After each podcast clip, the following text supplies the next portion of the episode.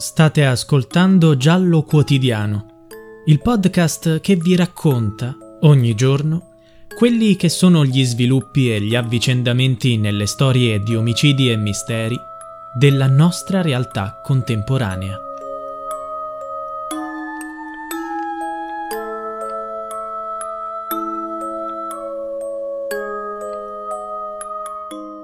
La scorsa estate io e lei abbiamo fatto un patto di sangue. Io non so come lo intendi tu. Non so lei quanto effettivamente fosse capace o comunque abbia influito.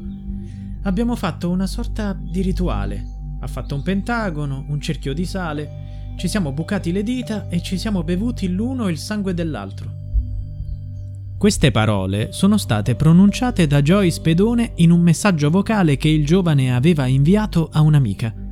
Il ragazzo era uno studente di economia di 19 anni e cameriere, scomparso nella notte tra il 20 e il 21 agosto scorso e ritrovato morto il giorno successivo nel mare di Punta Penna a Vasto, Chieti. La sera in cui è scomparso, Joyce Pedone era stato a lavorare al ristorante di Vasto dove serviva i tavoli. Dopo il suo turno di lavoro è tornato a casa Lì incontrò la madre e le disse che sarebbe uscito di nuovo, nonostante fosse già tardi. A quanto pare il giovane aveva già pianificato la serata. Il giorno prima, infatti, aveva prenotato un taxi per quella notte all'1.30. Il taxi era arrivato puntuale davanti casa sua. L'autista stesso ha confermato che il ragazzo si stava recando nella zona portuale di Vasto, vicino a un'area vietata al transito. Da allora nessuno sa cosa sia successo a Joyce. Non è chiaro nemmeno con chi si sia incontrato. Il giorno dopo una ragazza ha notato qualcosa che galleggiava nel mare e ha dato l'allarme. Era il corpo di Joyce, immerso in verticale con la testa che sfiorava la superficie dell'acqua. Il corpo era appesantito da una zavorra. Un borsone pieno di sabbia legato con una corda alla caviglia lo tratteneva al fondale. A prima vista sembrava un suicidio, ma la famiglia del ragazzo aveva un terribile sospetto. Joyce potrebbe essere stato vittima di un rito di iniziazione dopo essersi unito a una setta esoterica. In effetti, nella zona di Vasto, diverse testimonianze dicono che molti giovani come Joyce si sarebbero avvicinati a questi ambienti. A confermarlo c'è proprio il messaggio audio di Joyce. Era lo stesso ragazzo a raccontare all'amica di aver fatto un patto di sangue. Ma con chi? Nel messaggio il ragazzo parla di una lei. Secondo il racconto dello studente, sia lui che questa ragazza si sono feriti le dita e si sono scambiati il proprio sangue ingerendolo. Così l'ipotesi di un suicidio perderebbe peso. Tra gli amici e i conoscenti, nessuno pensa che il giovane possa aver deciso di suicidarsi. Joyce era un ragazzo tranquillo e allegro, con tanti progetti da portare avanti. La procura ha aperto un'inchiesta contro ignoti per istigazione al suicidio. Qualcuno lo avrebbe incoraggiato ad uccidersi. I familiari non si danno pace e chiedono giustizia. Lo zio Rino è stato uno dei primi ad accorrere sul posto quando ha saputo la triste notizia. Ecco come ha descritto la scena che si è ritrovato davanti il corpo di Joyce era dentro un sacco.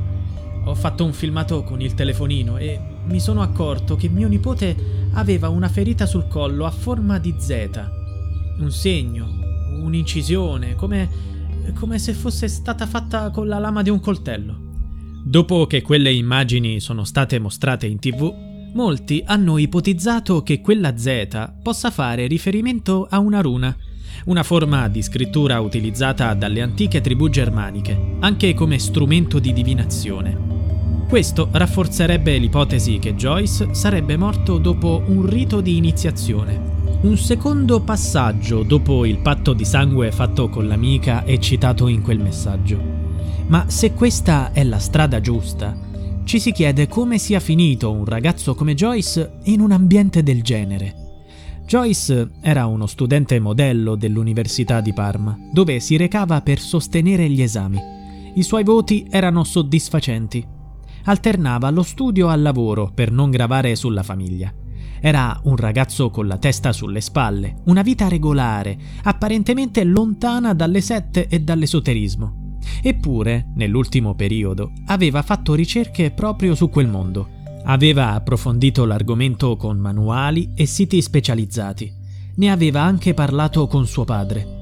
Gli aveva spiegato di essere affascinato dall'esoterismo e di voler capire meglio quegli argomenti. A quanto pare Joyce potrebbe aver condiviso questo interesse con altre persone.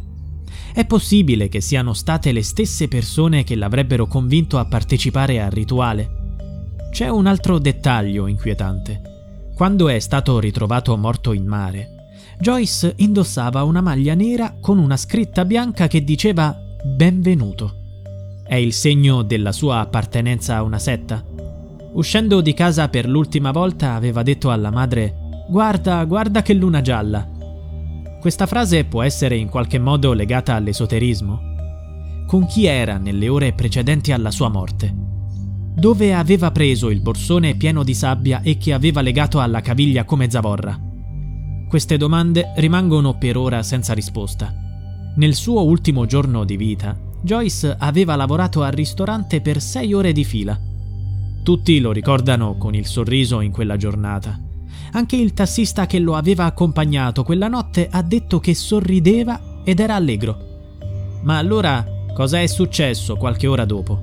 Aveva appuntamento con qualcuno? Chi gli ha fatto del male?